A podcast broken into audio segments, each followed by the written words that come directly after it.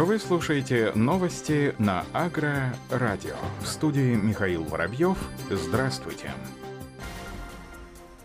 Перевозка сложных минеральных удобрений на Дальний Восток железнодорожным транспортом по льготным тарифам будет возмещаться из бюджета, говорится в постановлении правительства России. Документ размещен на официальном интернет-портале правовой информации. Ранее в апреле прошлого года правительство утвердило правила предоставления РЖД субсидий на возмещение потерь в доходах, которые возникают из-за льготных тарифов на перевозку зерна из некоторых регионов Урала и Сибири. Вместе с тем в мае этого года было принято решение компенсировать и при ряде условий льготные тарифы на перевозку овощей и минеральных удобрений на Дальний Восток прошлой версии правил в группу удобрений входили калийные и фосфорные удобрения. Теперь в документ включены прочие минеральные удобрения, к которым относятся и сложные. Кроме того, Кабмин расширил перечень продуктов переработки семян-масличных культур, перевозка которых с Дальнего Востока также субсидируется из бюджета. В список включены широты жмыхи, содержащие не более полутора процента масла и не более 11% влаги, а также соевая мука. Министерство сельского хозяйства Ведомство предлагает включить сложные минеральные удобрения в перечень товаров, перевозка которых на Дальний Восток железнодорожным транспортом по льготным тарифам компенсируется из бюджета. Наиболее крупные убытки аграриев России за 2020 год привели к страховым выплатам в размере более миллиарда 400 миллионов рублей. Данные об этих выплатах президент Национального союза агростраховщиков Корней Биждов представил на совместном семинаре совещаний по агрострахованию в Сибирском федеральном округе. Наиболее крупными застрахованными убытками текущего года стали масштабная засуха и заморозки на юге России. На середину ноября страховые компании члены НСА выплатили более более 837 миллионов рублей пострадавшим хозяйствам Ставрополья. В своевременном урегулировании этих убытков участвуют все компании, заключившие договоры страхования урожая на условиях господдержки. Более 173 миллионов рублей выплатила компания «Росгострах» одному из хозяйств Кубани, которая потеряла в этом сезоне урожай подсолнечника и кукурузы. Таким образом, страховщики компенсировали аграриям Юга России уже более миллиарда рублей за утраченный урожай. Как отмечает Корней компании Биждов страховщики НСА наглядно демонстрируют, что система агрострахования реально защищает отечественного сельхозтоваропроизводителя от серьезных финансовых проблем, вызванных стихией и болезнями.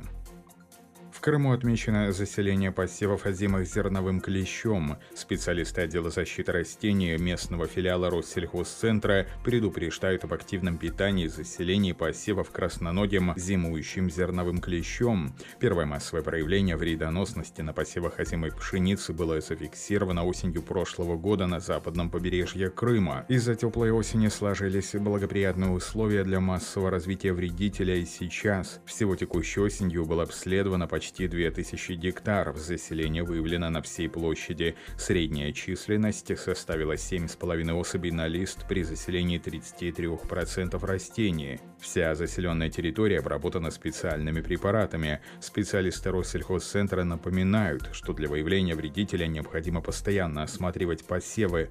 Вместе с тем клещ для многих агрономов является новым объектом, поэтому возникают сложности с диагностикой повреждений. Часто их принимают из-за проявления корневых гнилей и неоправданно применяют фунгициды, что не решает проблему. Эксперты рекомендуют проводить обследование по клещу рано утром или поздно вечером, днем только при сильной облачности, когда клещи питаются открыто на растениях и видны невооруженным глазом. По словам специалистов, для борьбы с вредителем целесообразно применение специфических препаратов с акарицидным свойством, которые действуют на все фазы развития насекомых, яйцо, личинку и имаго.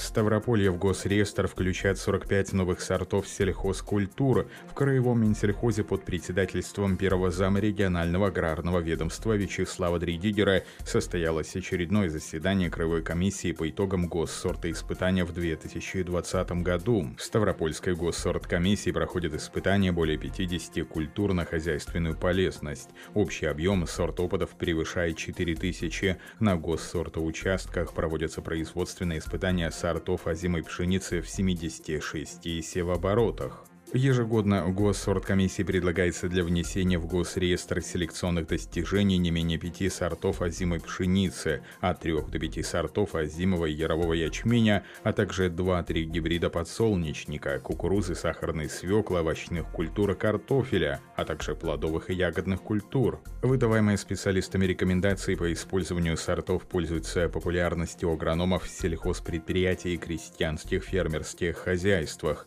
Для стимулирования селекции семеноводства, сегодня в крае аграриям предоставляется господдержка на приобретение элитных семян. Объем финансирования в этом году составил 99 миллионов рублей. В 2019 году на 1 гектар площади, засеянной элитными семенами, было выплачено 1500 рублей. В Сочи активно возрождают чайные плантации. За 2020 год чьи водами было омоложено 10 гектаров плантации. На восстановление участков с ценными кустами специалисты сотратили более 6,5 миллионов рублей. Об этом сообщает информагентство «Кубань-24». По словам генерального директора предприятия «Мацистинские чаи» Виктора Панкеева, предприятие продолжает реконструкцию плантации, несмотря на пандемию и засуху. В 2020 году было омоложено 10 гектаров. Одновременно с этим чаеводы проводят уходные работы на участках, которые восстановили ранее площадью 35 гектаров. Как отметил Виктор Панкеев, вся деятельность направлена на то, чтобы сохранить чайные плантации в том неизменном виде, в котором они есть, а также умножить плантации за счет тех территорий, которые сейчас расчищаются. Реконструированные плантации будут запущены через несколько лет. На сегодняшний день предприятия, входящие в Ассоциацию производителей Краснодарского края уже собрали 344 тонны листа, что на 17% больше, чем в 2019 году. Из них 40% валового сбора обеспечили специалисты мацистинского чая.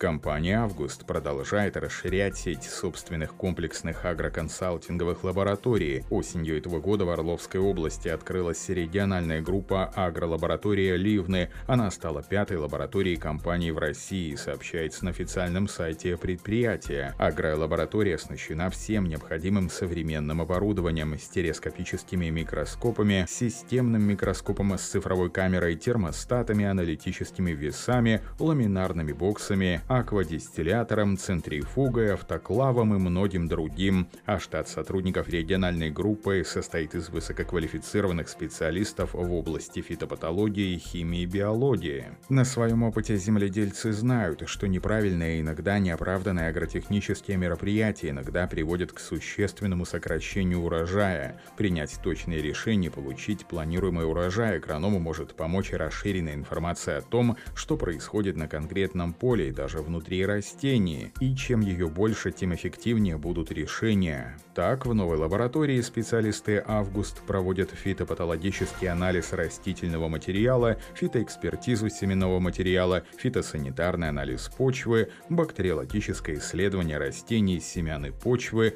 гельминтологический анализ почвы растений, определяют посевные качества семян, а также показатели качества зерна в уборочный период. Также по запросам аграриев специалисты проводят полевые учеты вредителей, болезней растений, анализ на сохранность озимых культур и прочее. На этом все. Оставайтесь с нами на глав агроном.